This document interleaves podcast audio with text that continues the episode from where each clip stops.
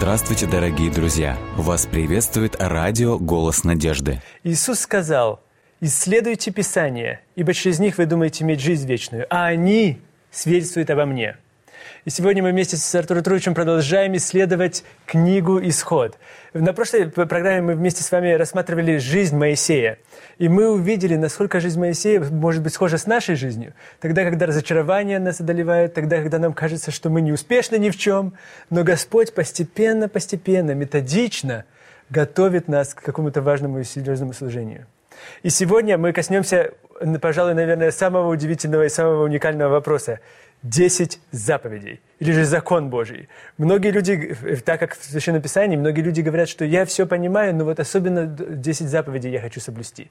Что же это такое, каким образом мы на них будем сегодня рассмотреть? Да, это очень важная часть Священного Писания. Когда мы говорим о 10 заповедях, мы практически говорим о той части Священного Писания, которая единственно написана перстом самого Бога. Это очень интересная и важная деталь. 10 заповедей были написаны самим Богом. Совершенно верно. И даже интересно отметить, что каким образом 10 заповедей Господь дал Моисею, и все, что с этим было связано. Здесь было самооткровение самого Бога. Вы помните, каким образом народ должен был приготовиться? Господь явился на горе. Гора Синай, с громом, молния. И эти слова звучали. С одной стороны, мы можем задать вопрос, почему Господь через гром и молнию явился на горе Синай? В то время, как, например, другим пророкам, если вспомнить пророка Илью, да, он даже не в сильном ветре, а в тихом дуновении, да, веянии ветра. Почему? Дело в том, что Господь, Он настолько внимателен к человеку, и он не просто ради галочки, ну вот я вам дал, я отметил, и теперь посмотрю, как вы будете себя вести. А он делает все возможное со своей стороны, чтобы это и на самом деле дошло до сознания человека. Другими словами, он говорит на языке людей, которые слушают его слова. Совершенно верно. Вот представьте себе эту группу рабов, которые покинули только что Египет. И если бы он в тихом дуновении ветра пытался что-то сделать, они бы даже это и не поняли, и не оценили. Не заметили наверняка даже. Для них язык, это был язык, громкий, это гром, молния. Поэтому Господь избирает именно такой метод донесения Его вести, который был бы воспринят людьми. Поэтому он не всегда в одинаковой форме и в одинаковом виде является. Да, он каждому поколению избирает свои методы. Поэтому очень важно, даже в церкви мы говорим о том, что методы, они не вечные. Вечна суть. Истина, она вечная. А методы постоянно должны меняться. Потому что, когда мы говорим с ребенком, мы говорим на одном языке. Когда мы говорим с взрослым человеком, мы говорим на другом. Или говорим с ученым человеком, мы используем один язык. Говорим с тружеником села, мы говорим на другом языке. Поэтому здесь урок для всех нас прямо изначально. Еще не приступив к изучению 10 заповедей, очень важный урок для всех нас. Абсолютно верно. Но какой же язык все-таки избирает Господь? Сам Бог, Яхве, когда Он решает донести наверняка самую важную суть своего характера и показать свой характер в 10 заповедях. Здесь вы очень правильно отметили, 10, почему так важны 10 заповедей. Это не просто закон, морально-нравственный закон, которому мы должны следовать, а это откровение, причем собственноручное откровение самого Бога. Здесь в этих 10, как в оригинале говорится, 10 слов. Декалог еще его называют. Декалог. 10 слов. В этих 10 словах Господь как бы представляет свой портрет. И вот тут вы задали очень интересный вопрос. Если это настолько важно, если это единственное место в Священном Писании, которое начертано перстом самого Бога, если это отображение, откровение характера Бога, неизменяемого Бога, неизменяющего. Он постоянная величина. Он говорит, я вчера, сегодня и вовеки тот же. То есть все меняется. Но только не Бог. Он постоянная величина. Почему же он использует, вот и какой язык он использует? Да, пожалуй, потому что если я читаю 10 заповедей, 4 первые заповеди еще более-менее, но когда уже касается заповеди 6, 7, нет, не делай этого, не делай этого, не делай этого, не произнеси. Почему так много негатива? Конечно же, это очень важный вопрос, который вы задаете. Но прежде всего хотелось бы отметить следующее, что Господь избирает язык таков, который был бы понятен людям. Как мы уже сказали, Господь приспосабливается к уровню людей. Когда мы рассматриваем эти 10 принципов, они действительно проливают свет на характер Бога. И закон, он вечен, то есть он бесконечен, он во все века и всю вечность будет являться основой. Но в этой связи, конечно же, множество вопросов, как вы уже сказали, почему так отрицательно все, не. Или почему используется язык, который, явно имеет отношение к людям, рабам. Рабам, совершенно верно, да. Неужели и в вечности вот такие будут формулировки, не ты, не раб твой, неужели рабы будут, да, и много-много можно вопросов задавать. Ответ, я думаю, заключается в следующем, что Господь излагает основные морально-нравственные принципы, которые проливают на свет на то, кто он сам, каков он. Но этот свет он проливает на языке того времени, он проливает его не только на языке, но используя обычаи, окружение, все, что понятно людям того времени. Но в этой, я бы сказал так, обертке находятся вот эти вот вечные, неизменяемые принципы, потому что закон Божий, он неизменяем, но неизменяем не в форме как таковой, а неизменяем, что касается принципов. Потому что, когда мы с вами читаем, например, книгу «Исход», 10 заповедей, мы можем сравнить... Есть еще другие 10 заповедей. 10 заповедей, которые повторяются в книге «Второзаконие», 5 главе. И когда мы каждое слово сравниваем в книге «Исход» с книгой «Второзаконие», мы видим, что принципы... остаются теми же. Все принципы остаются теми же. Но язык изменяется в некоторых случаях. И даже обоснование, казалось бы, например, 4 заповеди, казалось бы, тоже меняется. Да? Вот мы можем даже прочитать. Я смотрю, четвертая заповедь в книге «Исход», 4 заповедь говорит: «Помни день субботний». Стих 8 я читаю. Но если мы открываем Второзаконие, 5 главу, и стих 12, здесь написано: «Наблюдай день субботний». И дальше продолжается: «Чтобы святить, хранить его и так далее, как заповедовал тебе Господь, Бог твой». Да, но самое основное, даже, скажем, слово можно поменять, это об одном и том же, речь идет. А обоснование 4 заповеди в книге «Исход» это «потому что в 6 дней сотворил Господь небо и землю». Да. А в книге «Второзаконие»? 6 дней работай, делай всякие, а день 7 суббота, хранить его, как заповедал тебе Господь Бог твой. И дальше продолжается в стихе 13. 6 дней работай, делай всякие дела твои, а день 7 суббота Господу Богу твоему. Не делай вон и никакого дела, ни ты, ни дочь твоя и так далее. И помни, что ты был рабом в земле египетской». Совершенно верно. То есть Господь, хотя если внимательно исследовать, мы имеем очень интересную картину. Обе заповеди указывают на творение. В книге «Исход» 4 заповедь указывает на сотворение земли. Книга «Второзаконие» на сотворение народа. Нового народа. Вывод из рабства. Совершенно верно. Но интересная деталь, которую мы должны иметь в виду, что мы в 10 заповедях имеем принципы, и мы можем иметь и понимать, что, например, в вечности рабов не будет. И в 4 заповеди мы не увидим, например, упоминания на рабов, рабынь и так далее. Но в тот момент, в тот исторический момент времени, это была реальность. И для того, чтобы народ этот принцип правильно понял, Бог использует язык, который для этого народа понятен. Вот это очень, очень важный момент, который нам нужно помнить всегда. Господь обращается к нам на нашем языке. Совершенно верно. И даже тогда, когда мы читаем Священное Писание, мы говорили с вами в самой первой нашей передаче, и говорили о том, что когда мы Священное Писание читаем, мы можем читать ее с уверенностью, что автор Священного Писания жив. И если автор Священного Писания жив, он тоже может, слова, которые мы читаем, он тоже может нам помочь их истолковать, помочь их понять. Другими словами, сам закон, он неизменяем. Совершенно верно. Принципы, они сохраняются всегда, и они вечны. Но для того, чтобы человек их понял в 21 веке, объяснение необходимо несколько иное, чем объяснение, которое было, скажем, в 15 веке до Рождества Христова. Угу. Время меняется, и Господь, именно исходя из своей любви, потому что Он не ради галочки просто хочет отметить, я тебе дал, почему ты не последовал, вот я тебя накажу. А Он хочет, чтобы я понял. И поэтому Он это пытается как можно больше приближенно объяснить к моей конкретной ситуации.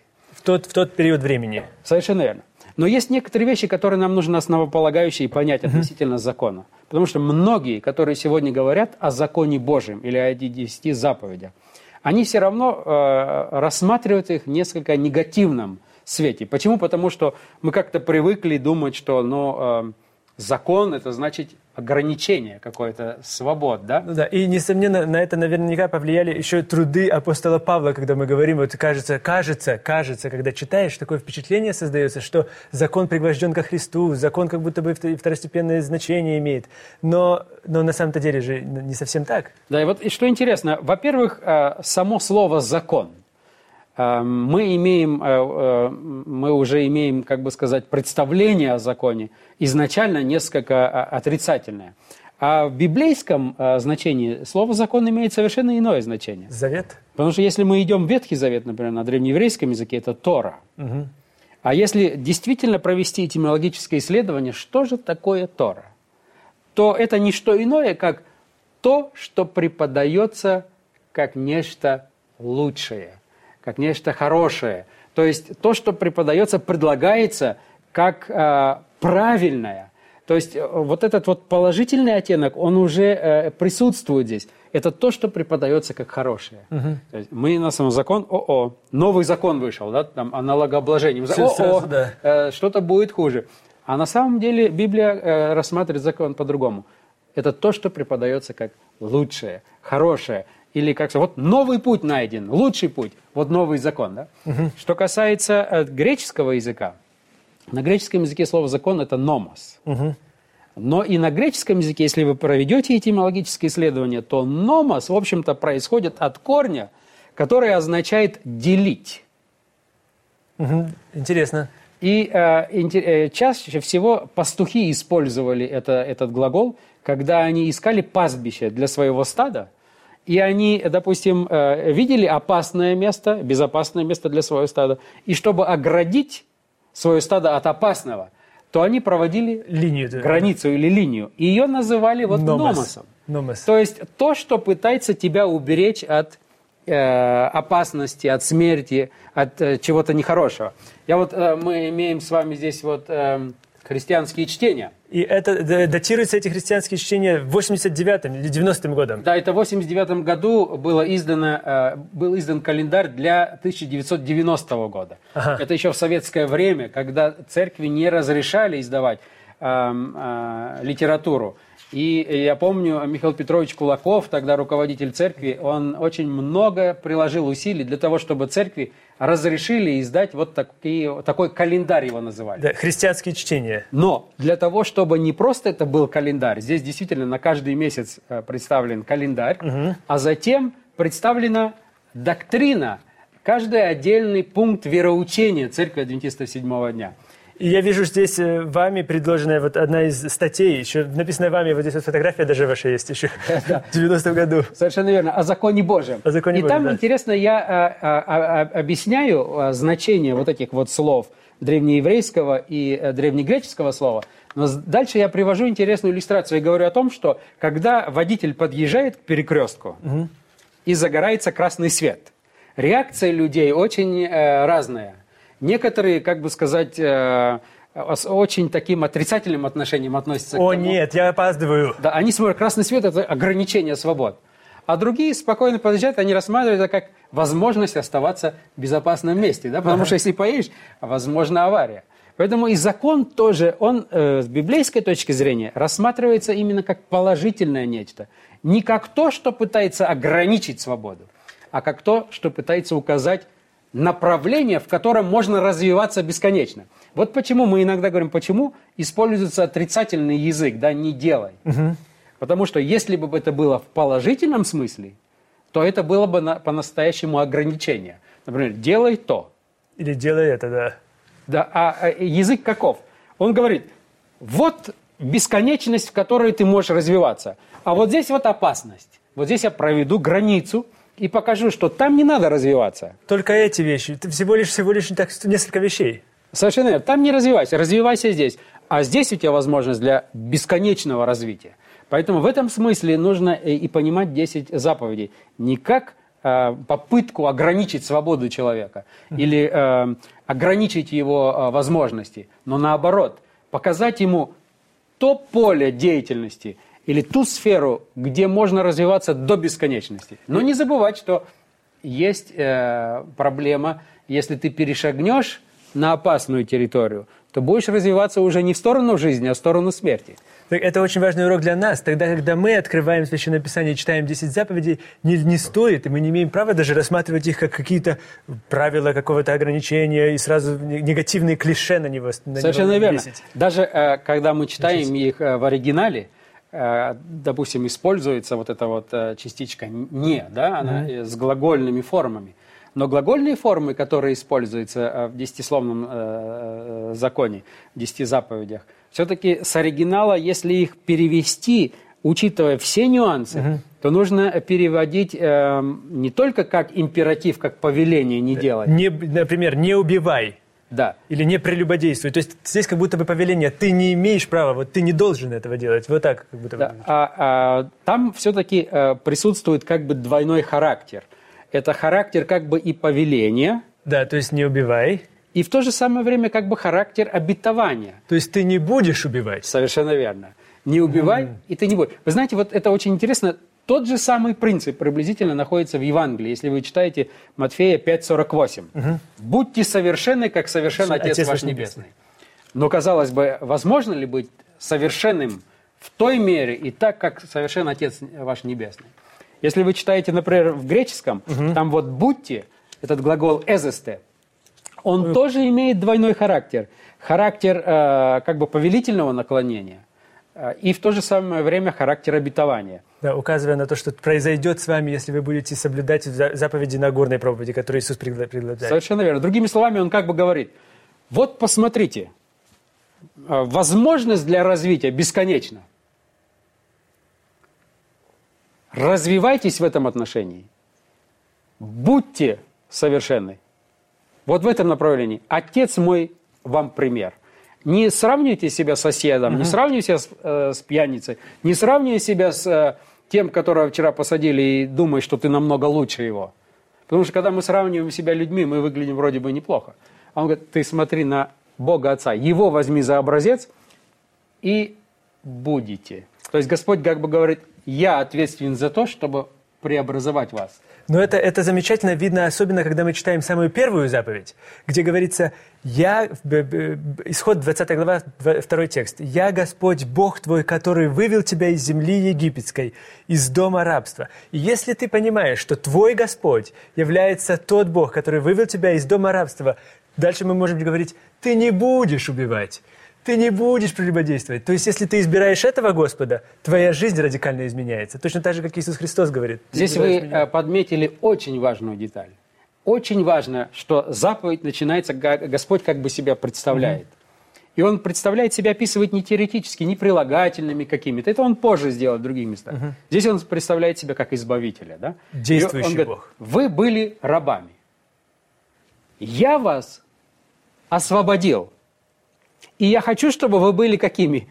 Свободными. И вот чтобы вам не попасть назад в рабство.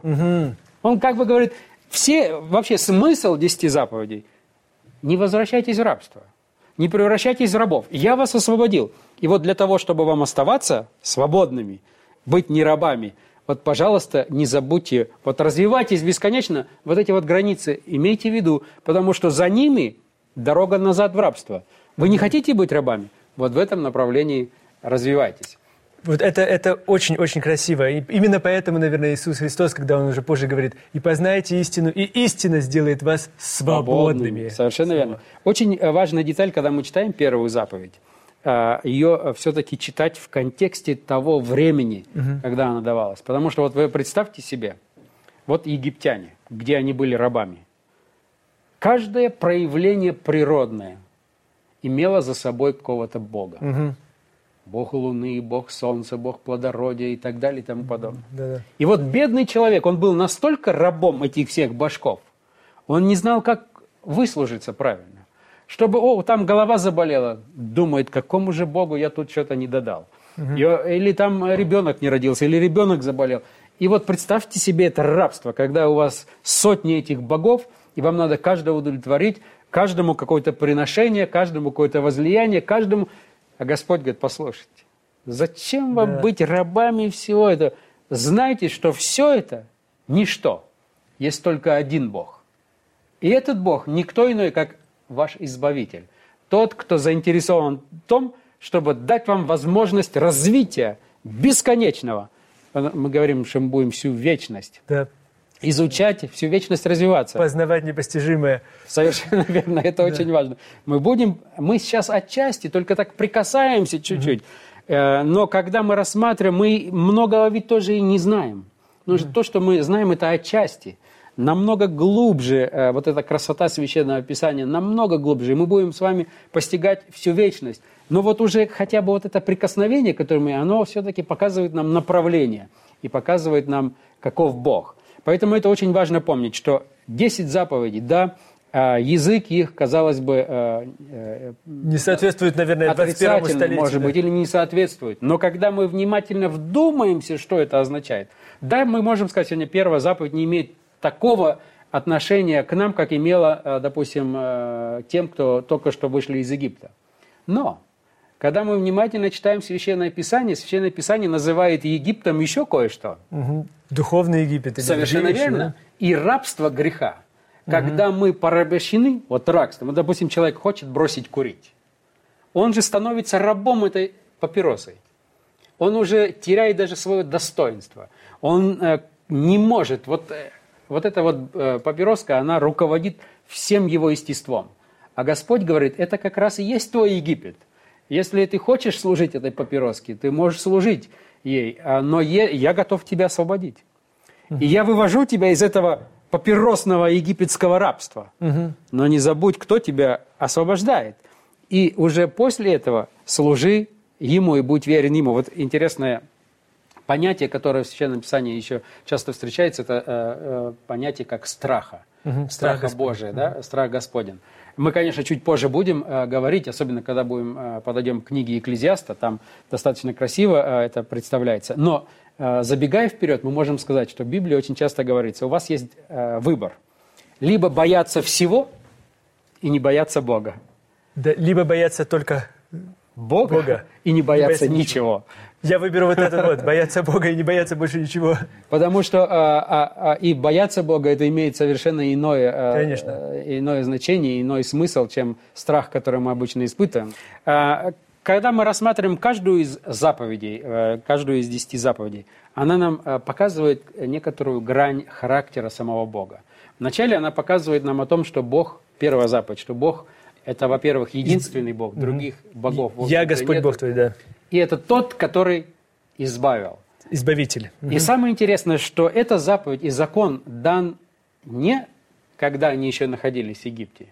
То есть Господь не говорит, я вас выведу, я буду тем. Он говорит, нет, я вас вначале освобожу, я вас вначале выведу, тем, чтобы вы уже имели основания проникнуться доверием ко мне. А потом я вам уже скажу, и поэтому Господь вначале освобождает, а потом говорит, я тот, который вас освободил. Я тот, который вас спас. Я твой спаситель. Я твой избавитель. И тогда уже мы смотрим на него совершенно по-другому. Поэтому первая заповедь, она очень, очень важна. Она говорит о том, что есть только один Господь. Мы можем сказать, да, это только вот в то время был серьезный вопрос. Но эта заповедь была бы полезна и дьяволу на небе. Угу. Как произошло восстание, вы знаете, Люцифер и так далее. Угу. Если бы он помнил первую заповедь, не было бы грехопадения. Потому что у каждого из нас свои боги, совершенно которых мы строим. Сегодня у нас нету, как в Египте, этих башков. Мы даже смеемся над теми, кто там кланяется к каким-то изображениям. Мы думаем, это все очень примитивно. Несмотря на то, что, может быть, даже мы иногда используем христианское идолопоклонство в кавычках. Но некто очень правильно отметил, он говорит, в то время люди поклонялись, хотя бы поклонялись золотым вещам, серебряным, а мы сегодня бумаге поклоняемся. Совершенно верно. И Господь, поэтому это актуально. Господь говорит, есть только один Бог. И если ты даже на богатство надеешься, на эту бумагу полагаешься, прилагаешь, но не прилагай сердце твоего к этому. Господь говорит, это неплохо. Благословение, я готов тебя благословить, но только твое сердце не приложи, не сделай этого, эту бумагу, не преврати ее в Бога. Угу. Помни, есть только один Господь, и это тот, кто избавителем является. Это просто уникально. Уникально, когда мы открываем Священное Писание, мы начинаем восхищаться красотой Бога. И ведь в этом-то и суть же Священного Писания, потому что тогда, когда Иисус говорит, вы исследуете Писание, ибо вы думаете, через них иметь жизнь вечную, а они свидетельствуют обо мне, и мы можем продолжить и сказать, и о моем Отце. Совершенно. Потому что в этом-то и красота, и мы видим открытие Божьего характера. И каждая заповедь, мы в следующей передаче остановимся на других заповедях.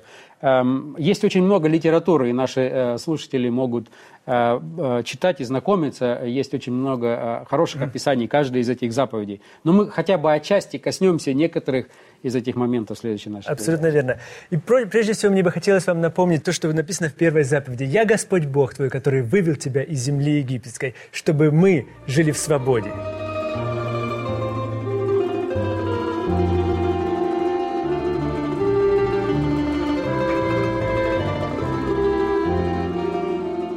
Дорогие друзья, вы можете оставить свои сообщения через WhatsApp и Viber по номеру +7 915 688 7601 или позвонить нам на бесплатную линию, которая работает на территории Российской Федерации. Номер 8 800 100 ровно 1844.